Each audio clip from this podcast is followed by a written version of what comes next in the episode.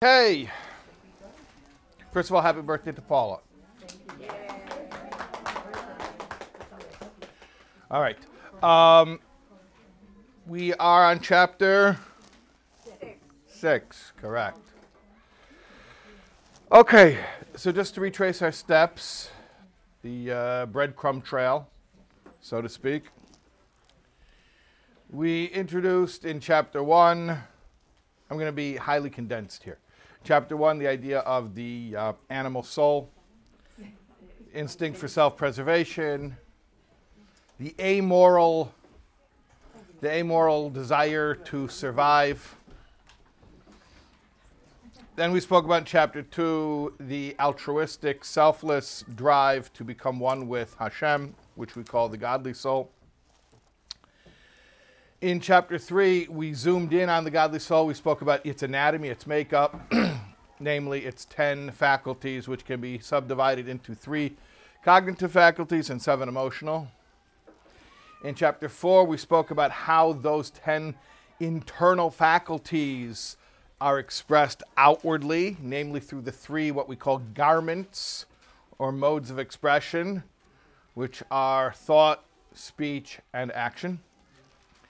Then in chapter 5, we focused on the idea of the special connection afforded to the soul through the study of Torah.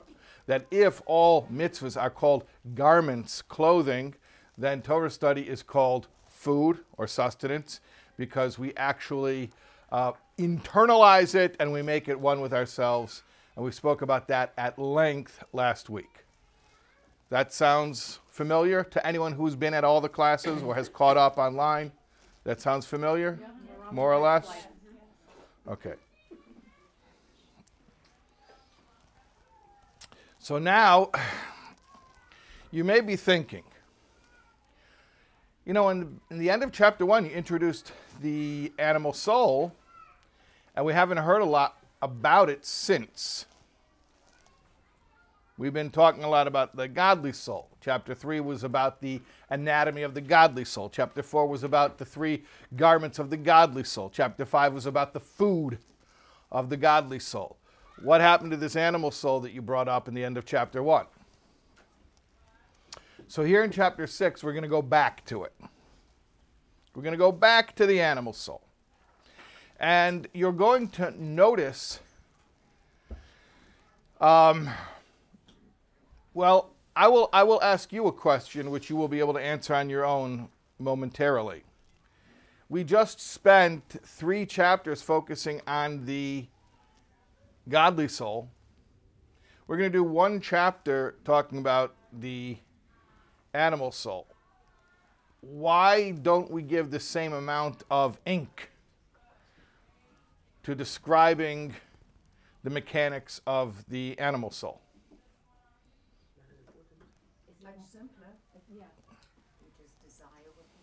We can answer it after we go through the chapter. You could probably answer it after the first line of the chapter. You want to see? Okay, let's let's do one line and see if you can figure it out. No, I mean. Perek Vav. Vihine. Ze luma ze aso lakim. This one corresponding the corresponding to the other did God make. Those are the words of King Solomon in Koheles. This one corresponding to the other did God make. The whole system is counterbalanced. Whatever there is in holiness, there is a counterpart in non holiness. You figured it out already? It's the same thing. It's the same thing. Yeah, yeah. It's it's repetitious. It's the same thing, it's just reoriented. It's a mirror image. Very good. Yeah, yeah. So we've learned about the 10 faculties of the godly soul and the three modes of expression of the godly soul. We don't have to go through that in so much detail. Again, basically take what you know already from chapters 3 and 4 and reorient it and then you have you have the, the you have the animal soul. Okay. So he says it now explicitly. Klula just like the godly soul is comprised of ten holy sefiros. That was what we talked about in chapter Chapter 3, good.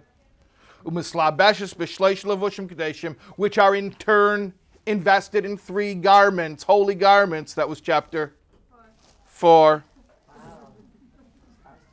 You could look at the map on the wall, by the way. I mean, after Oh, three. map. I'm feeling cheated. I'm reading from here. So just like that, kach, so too. Hanefesh de sitra acher miklippes neige hamelubeshes bedam adam. The soul from the other side, which is from the intermediate klippa, which is invested in the blood of the person. This is how we described it in the end of chapter 1. So too is it. Klula me'eser kisrin de masavusa. It is, it is comprised of 10 crowns of impurity. Okay, that's a Kabbalistic term. You see it's Aramaic right there. Kiss, impurity. We're talking about the animal soul, impurity. Kissin de masavusa. It's an Aramaic t- crowns. You see that it is an Aramaic term. It is from the Zohar, like most Kabbalistic terms are Aramaic because they're from the Zohar. Don't worry so much. We're not going to get into the exact meaning of it, why they're called crowns. The point is that these are the bizarro sefiros. You know, like in Superman, there's bizarro world. No, you guys don't know. You do. Paula knows. Okay. So there are the, just like there are Aser sefiros, Kedoshos, ten holy spherois or emanations, so too in Klippa there are the Aser Kisrin de Mesavusa, the ten crowns of impurity. All right. I'll just th- throw a little thing at you to so you feel a little bit uh, satisfied. They're called crowns because in the side of impurity, selfishness reigns, and each one wants to be the king. So they're called crowns. Whereas in the sefiros, everything's harmonized and uh, cooperative because all the sefiros are kolul, they're all uh, subsumed and inter-included with one another, and they're not in competition. They're there to create a, a wonderful harmony. Okay, let's just continue though. Shehain, and namely, what are these ten crowns of impurity? Sheva ra'is, the seven negative emotional traits. Habois ma'arbi la'el, which emanate from the four negative elements, as mentioned above at the end of chapter one. Remember, we got into the discussion of the four elements.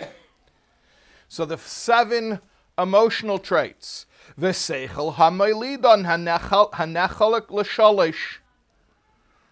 This, uh, they have, you have the emotional traits and the intellect which gives birth to them, which is further subdivided into three. Shehein chokhmah bina v'das, mikoir hamidos. Chokhmah bina das, the source of the midos. Ki hamidos hein lefi erech because the midos are proportionate, commensurate to the seichel. See, this is exactly the same thing we said before.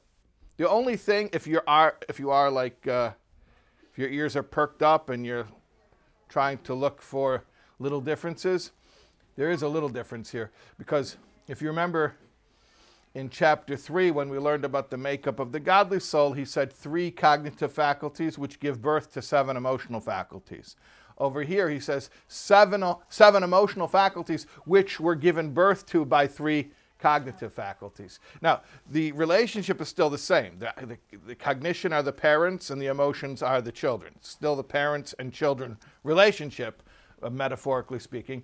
But the difference is in chapter three, he says the cognitive faculties first and then the emotional, emotional faculties.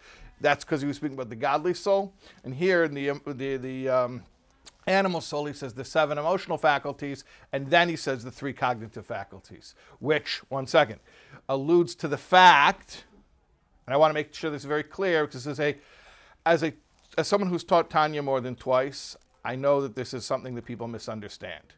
So I'm going to give you a heads up. It's almost one of those things that's better not to teach because why make everybody misunderstand? But I'm going to I'm going to give you a heads up that this is something that's very misunderstood. It's not saying that in the animal soul the emotions give birth to the intellect. It's not saying that. Intellect always gives birth to the emotions. That's just how it works. The difference is that in the animal soul, the children are running the household. The children are ordering the parents around. Oh. Okay? So, in the godly soul, the emotions are being guided by the intellect. They're being used as technology or tools of the intellect in order to drive the soul toward that which it appreciates intellectually. In the, uh, in the animal soul, yes, the, the intellect is still called parents. He says very clearly they're the parents. But then once they give birth to the children, the children go back and they co opt the intellect for the purposes of uh, basically making excuses and uh, scheming and plotting how to get what you want and rationalizing why it was okay that you did what you wanted. It's called uh, the capacity to rationalize, which I think I've told many of you before. To rationalize means rational lies. they are, but the point is, there it's very rational. It's very rational. There is a certain uh, internally congruent logic. It's just when you look at it in context of reality, it's absurd. But in turn, Is that yours? no, I don't know. I heard it somewhere. No, no. Very little of what I say is originally mine. It's malukit me peace form and peace offering, like the Alter Rebbe says. Um, okay, so now we, we're, we're good on the relationship between seichel and midas. It's the same relationship. It's just being misused in the animal soul. And he says a similar thing here to what he said before. Remember, before he said that the emotions are the children of the intellect. Over here, he says a similar thing. He says the emotions are the children of the intellect. Um, and then he gives a very interesting example of where that would work detrimentally. A very interesting metaphor where that would work in a, in a negative way. Look what he says here.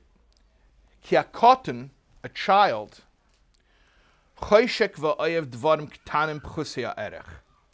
He desires and he loves trivial things, relatively worthless things.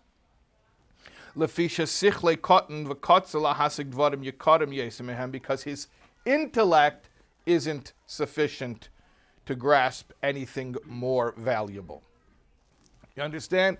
A child's love for trivial things, when a child gets all excited about something silly, about something fleeting, about a, a, a, a, a piece of frosting on a, on, a, on a cake, and they're, oh, goody, and they're all happy, and they're lighting up because you give them the, the right piece of frosting on the cake. Like, why is that so why is that so powerful for a child? Well, because it's a cognitive thing. They're not capable of grasping anything that's more valuable than that. Therefore, according to their capacity to understand the value of things, that's what they're going to have emotions about. And he says the same thing, the flip side, the same thing, the flip side. V'chein also miskas midvarim. They get angry and annoyed about little trivial things. So then, oh, you gave them the wrong frosting flour on the cake. Oh, I wanted the yellow one. You gave me the pink one. And they fall on the floor, sobbing, like they just experienced, God forbid, some type of a tragedy. Why? Again, because their mind isn't big enough to grasp anything. God, thank God, you know they don't, they can't grasp a bigger tragedy than getting the pink flower instead of the yellow flower. V'chein besparis v'shar midais. And same thing with tiferes, which is pride. You know, what are they proud of? They're proud of silly little accomplishments, but that's what they're capable of relating to cognitively. So he says basically that the point is not child psychology. This is not uh, this is not Dr. Spock. The point is The point is not child psychology. I, I always have to remind everybody when the Alter Rebbe uses an example, please don't get focused on the example and then run away with that as if that were the subject. It's not the subject here. What's the subject? Can anyone remind us? What are we talking about? Ten crowns of impurity. Ten crowns of impurity. And why are we talking about it? How come, to me, in my brain, a Yeah. crown and um, impurity are oxymorons? Why? There's no such thing as a bad king. A crown, a birthday crown, is a good thing. There's no such thing as a as a as a bad king. is a positive thing. Especially today, everybody hates kings. We're all democratized. We hate hate kings. Crowns don't all have to be good. Crowns don't have to be. We hate all authority. We're Americans. We hate authority. We're cowboys. We don't want any authority. What about Keter Arturo? Okay, so that's a, s- that's a different crown. Everything's good or bad. Okay. Don't get obsessed on crowns. Don't get obsessed on child psychology. What's our point here? What are we talking about today? Animal. Animal soul. Why are we talking about the animal soul? Because it's fun. Why are we talking about it? What? Because we talked about it before, and now we're forced to continue talking about it. No, that's not enough of a reason. Because I spoke about it once, now I'm forced to speak about it again. Why are we really talking about it? Yeah, yeah, because I have a struggle going. Uh, let's let's just please remember why we're really here, because we have this personal struggle in our service of Hashem, and we're trying to sort it all out and figure out how to do better. Okay, so part of doing better was I needed to have certain insight about myself, about my inner makeup, and uh, I was told I have an animal soul, and now I'm focusing on what the inner makeup of that uh, of that inner of that uh, animal soul is.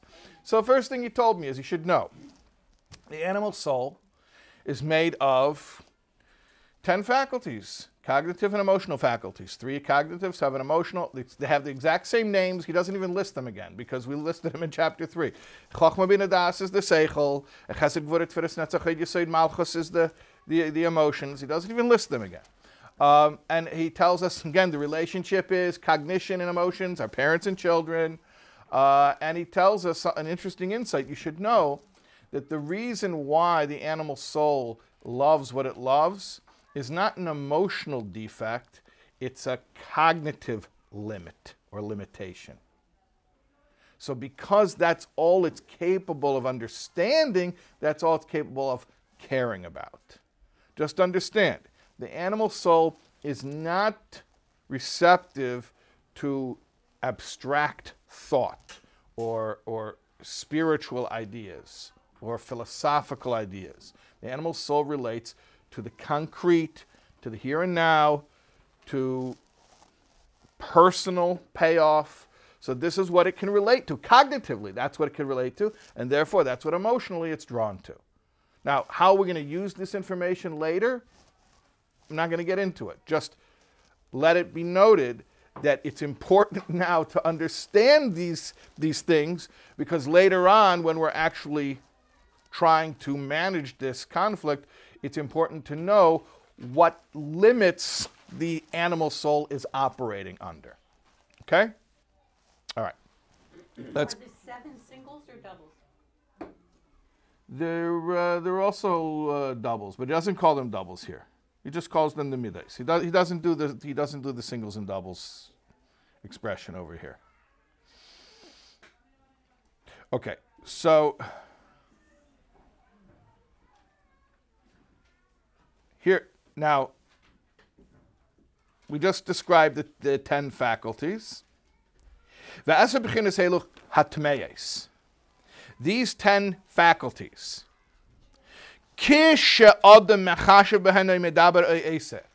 When a person thinks about them, or speaks about them, or does them, meaning when a person lends expression to these 10 crowns of impurity, either through thought or through speech or, th- or through action, what happens at that point? So at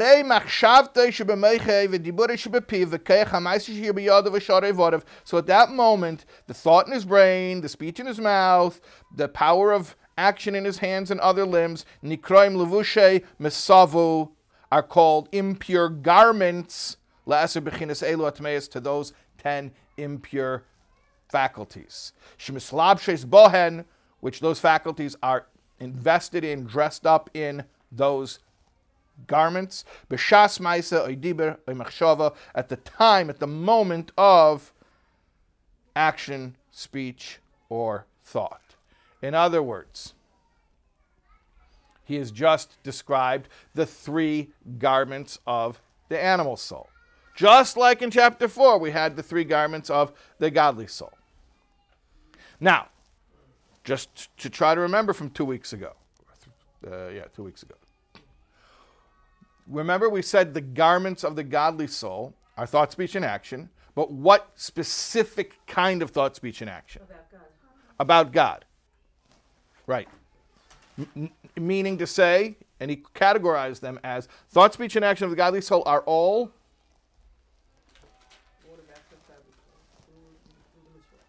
mitzvahs. Mitzvahs. Yeah, mitzvahs. Because how else does a godly soul express itself? Through mitzvahs, exactly. Okay. Right, but what are the levushei nefesh of the godly soul? Specifically, its levushei nefesh, its garments are all mitzvahs. They're all mitzvahs. Okay. Now we're saying that the animal soul also has levushei nefesh. It also has garments, thought, speech, and action, through, through which it expresses itself. How do you categorize that? Okay, so you said Avedas? Okay, so that would be easy to say you have mitzvahs and you have Avedas. Okay, and you're not incorrect. But the definition is a lot bigger than just Avedas. Because there's a lot of stuff in between mitzvahs and Avedas. So watch what he says here. The Hain Haim, and these are, namely, what are the three, what types of thought, speech, and action are the thought, speech, and action of the animal soul? Kol Hamaisim, all the actions, asher naisim tachas hashamish, that are done under the sun. You know what that means, everything under the sun? It means everything mundane, not spiritual, not for the sake of heaven. Asher hakel hevel rus ruach. It is all vanity and brokenness of spirit.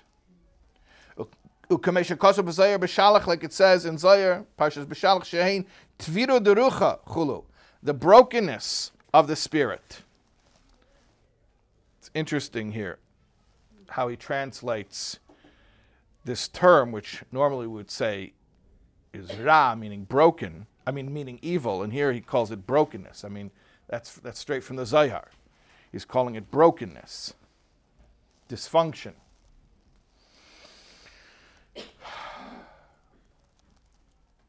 Any opportunity to connect to God that is squandered is a breaking or a damage to, to the soul and to the spirituality of the world.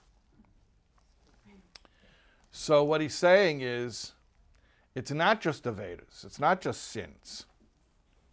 It's any mundane, what he calls under the sun activity that is, well, he's going to tell us explicitly. Let's, let's look in the Alter Rebbe's own words, yeah. Is that what it was? The Alter Rebbe was calling in earlier chapters the Klipa trying to connect.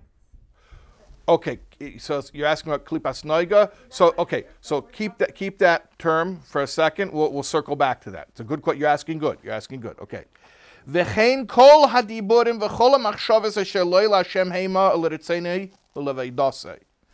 Any words or any thoughts, and he already said actions, that are not expressly for the sake of serving Hashem and Hashem's desire, Shezehu Pirush Lashon Sitra Achra.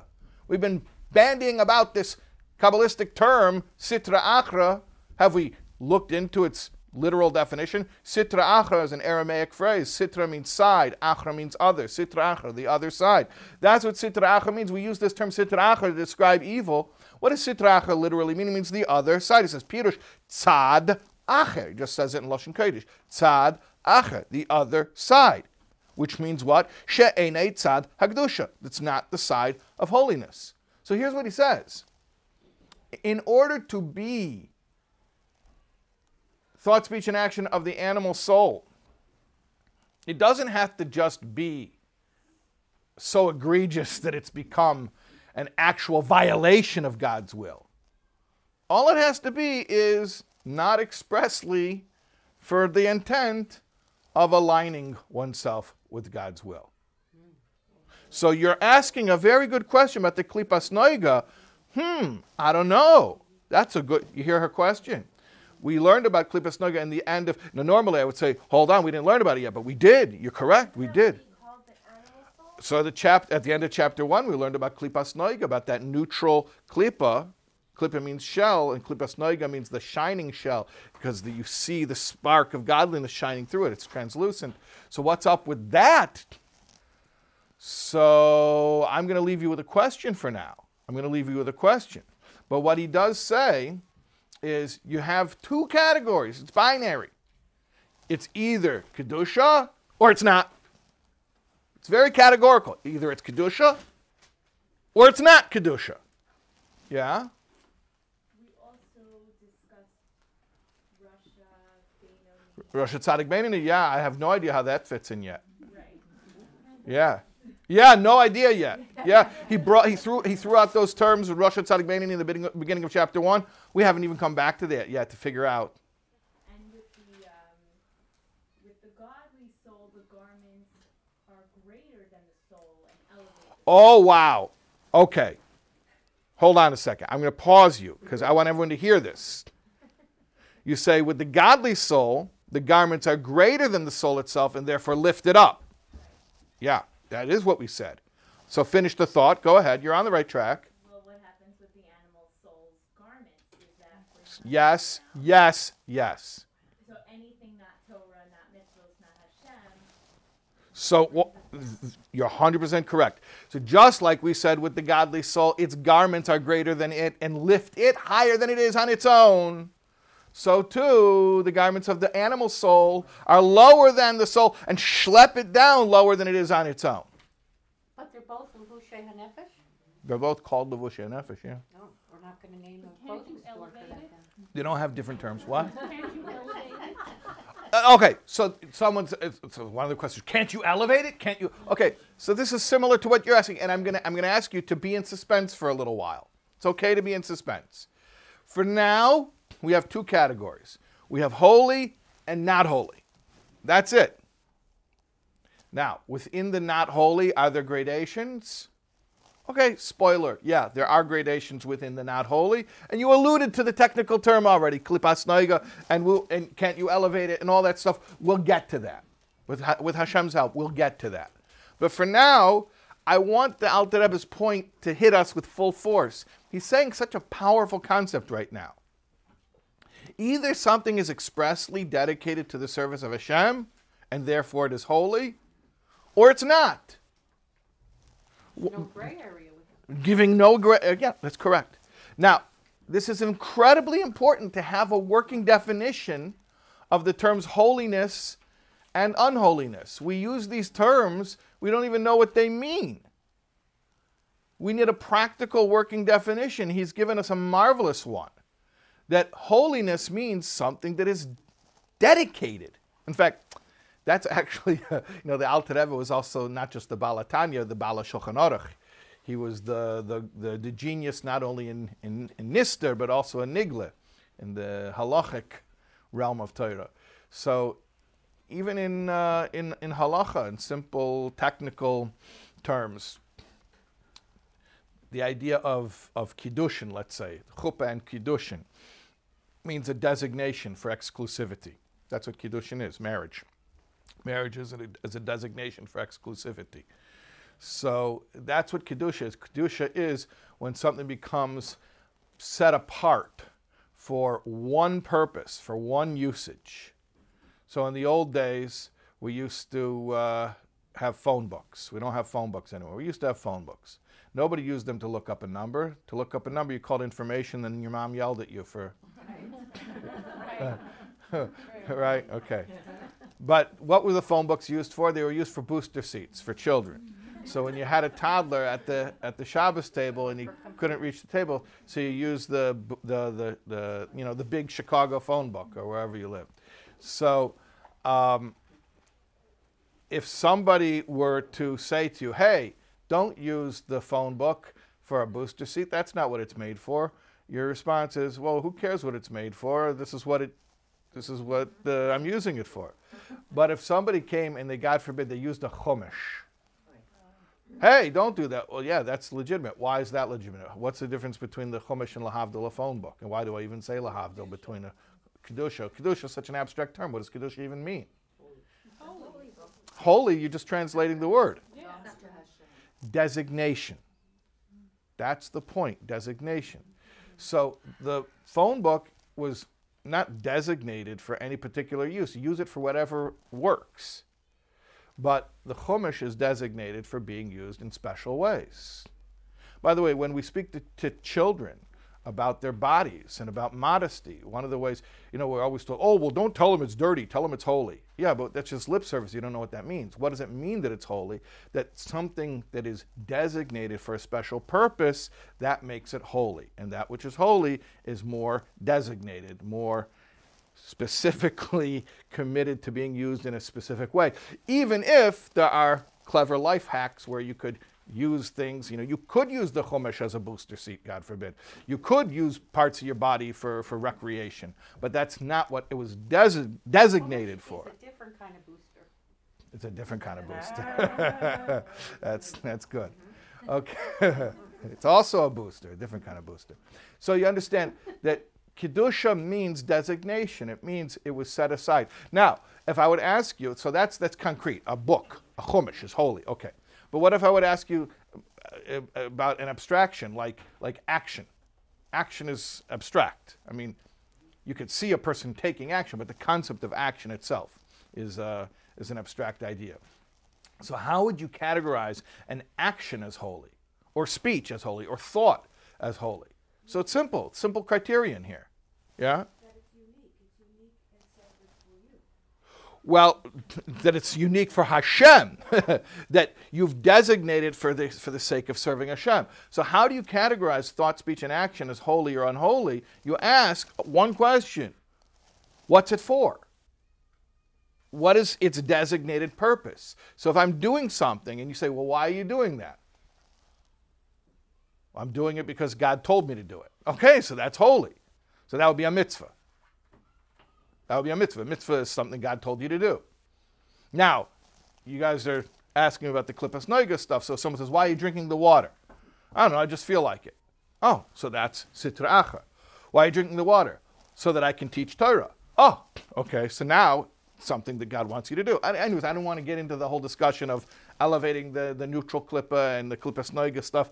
Yeah, I guess what I was asking is, is the is the animal soul called sleep? Uh, The animal soul itself is klipas noiga, and the default of any action it does for its own purposes is klipas noiga.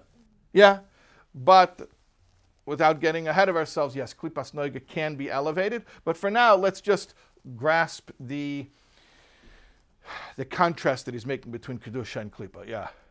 So isn't the ultimate purpose not just to obey Hashem, but that in order to connect to Hashem?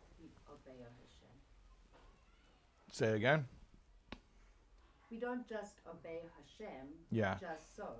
What we're trying to do is connect ourselves to Hashem. Right, but that's the connection. The con- right, the connection is I'm doing something for Hashem. Mm-hmm. I'm not doing it because it says it in Shulchan Aruch. Mm-hmm. I'm doing it because Hashem wants it. How do I know what Hashem wants? Because it says it in Shulchan Aruch. Mm-hmm. Right? I'm not serving Shulchan Aruch, I'm serving God. But how do I know how to serve God? I have to open the Shulchan Aruch. Okay, You're supposed to think about this all day. you're supposed to think about it all day. Yeah, you yeah. No, because you're asking a good question, but the whole thing is about mindfulness because everything everything comes down to intent. Everything comes down to intent. Why did you do it? I don't know. I just felt like it. Then it's tzad acher. Okay, so yes, it requires constant mindfulness. You're 100% correct. All right, let's continue here. All right. So, uh, yeah. So we said anything that's not expressly done for the sake of serving God is called the other side. It's called klippa. V'tzad kedusha, what is holiness?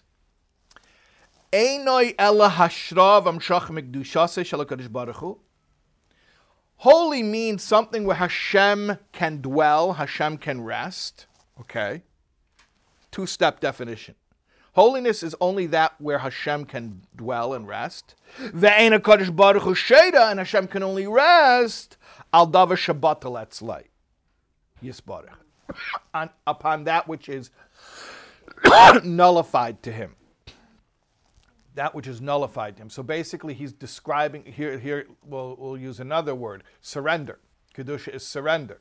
We said before designation. It's not a contradiction. Surrendering to designation. He says Kedusha is that which allows Hashem to dwell, and Hashem can only dwell where there is complete bittul. Bittul means surrender. I'm not, you know, they say ego, ego, edging God out. So also, I didn't make that up. No, no, I didn't make it up. Okay? So when you're full of you, you're not full of Him. Then you push aside the ego, which you call bittul, selflessness, so you make room for God. And the same thing with every single, uh, every single thought, speech, and action is a decision whether it is self-oriented or if it's God-oriented. Okay, so he says, um, yeah, holiness is that which allows Hashem to dwell. That which allows Hashem to dwell is that which is batel to Hashem. He says, Bain b'poil mamish, whether in actuality right now it's batel, kamalachim al like um, the angels. Bain b'koyach, or something that is potentially batel to Hashem. Kachol ish lies batel mamish Baruch al Hashem. Or like the Jewish person, he may not be batel at this moment, but he has within him at any moment the capacity to give up everything for Hashem. Okay. V'lochin amr rezal. Shafilo echad sheyesh ve'esek b'teir shechina shru. That's why the sages say that even one who sits and learns Torah, the Shekhinah is there. Why? Because he is make, make, he's, he's making space for Hashem to be there. And any ten gathering of ten, any minyan, the Shekhinah is there. Why? Because the capacity of these Jews to be batal at any moment. But anything that's not surrendered to Hashem, but holds itself to be a separate entity,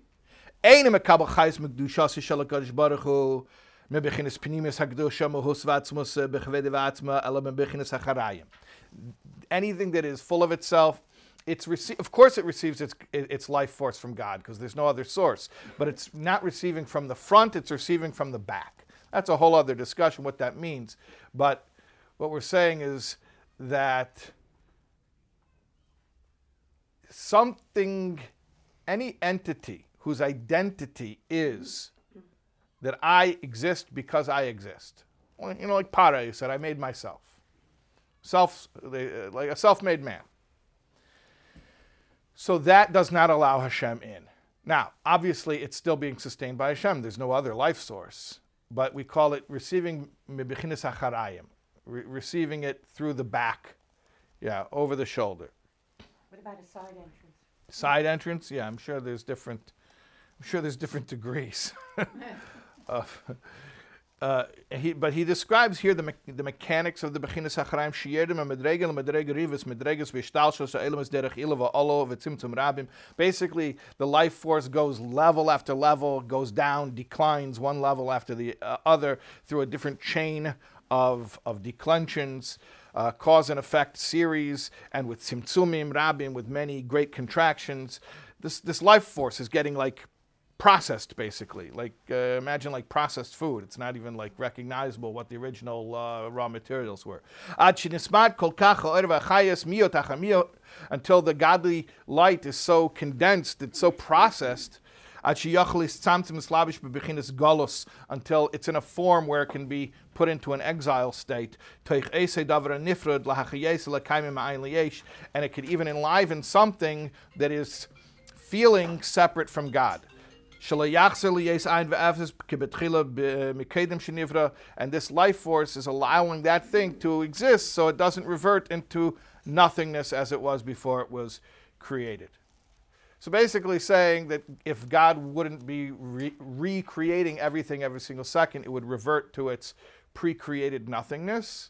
However, something that is in a state of kedusha is uh, getting that directly unprocessed or minimally processed. Obviously, infinity has to be processed in order for a finite being to receive it. But something which is rebelling, and rebelling doesn't mean sinning, it just means having an ego and feeling autonomous and feeling separate from God. So that's going to receive its life force in a processed way. We can get into a whole long conversation about this, but I, I don't think we're going to do that today. Okay. Um. Therefore, Nikra Elam Haza Malaya. I'm going to try to finish the chapter. Let's see if I can do it.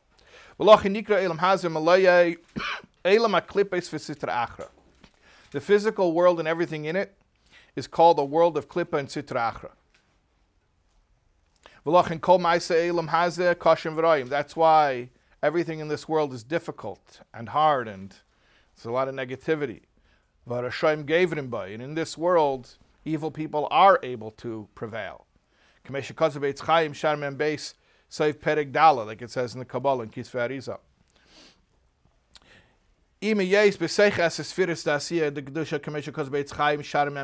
Even though, if you really want to know, in this physical world, inside of it are the ten sefiros,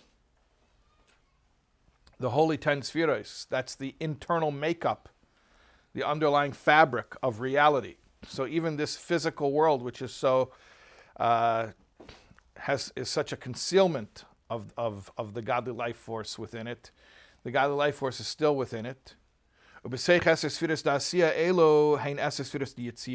Now, in the physical world, you have the Eser Spheres of Asiya, the lowest spiritual world.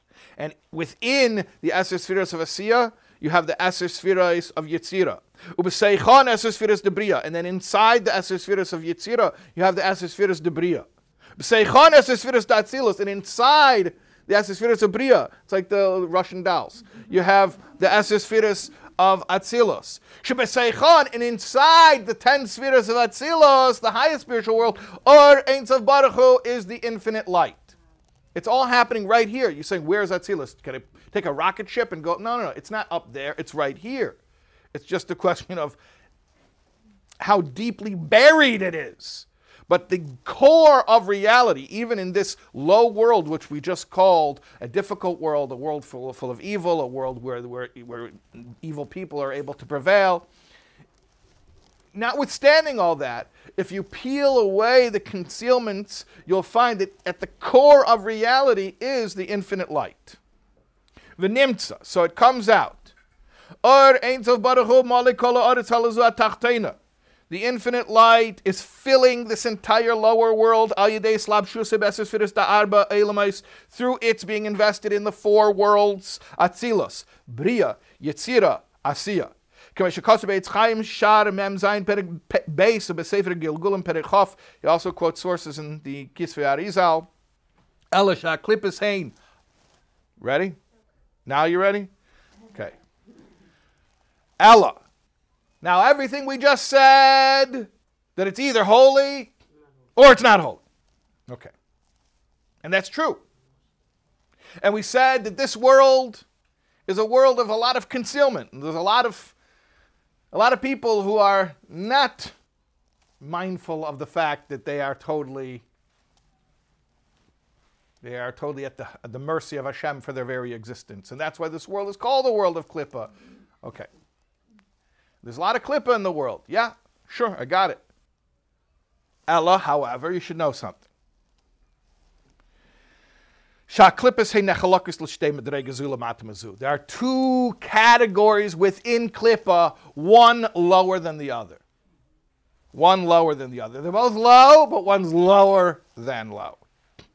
So the lower level of Klippa, Klippa means shell, concealment, that which is hiding the godliness. The lower level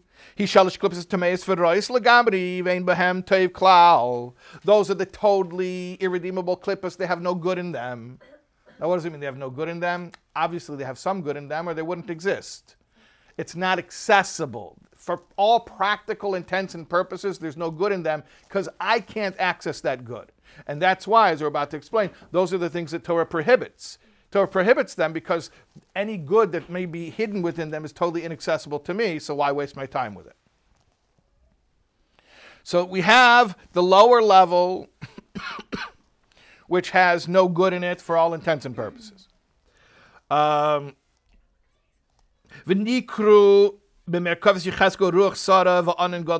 When Yechezkel had his vision of the chariot, he saw a stormy wind and a great cloud. These are references to those three impure klippas.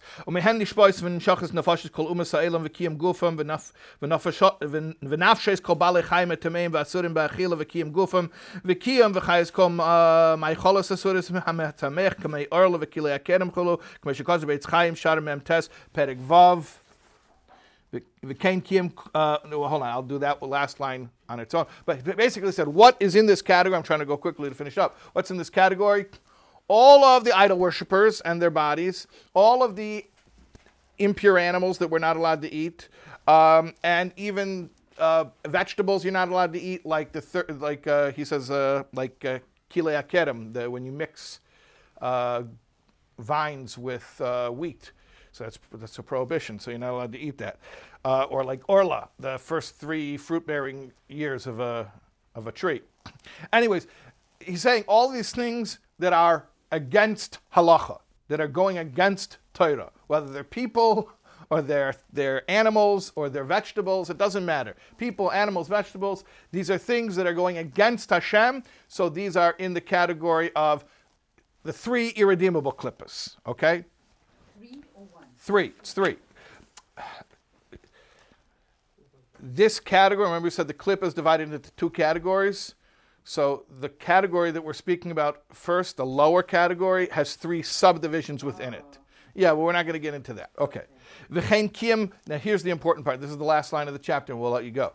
V'chein kiyam v'chayis kol ha'maisa dibur machshava kol shasa loisa save anfein kamesha kasav sham save perik. And also, the energy of any sinful action, speech, or thought.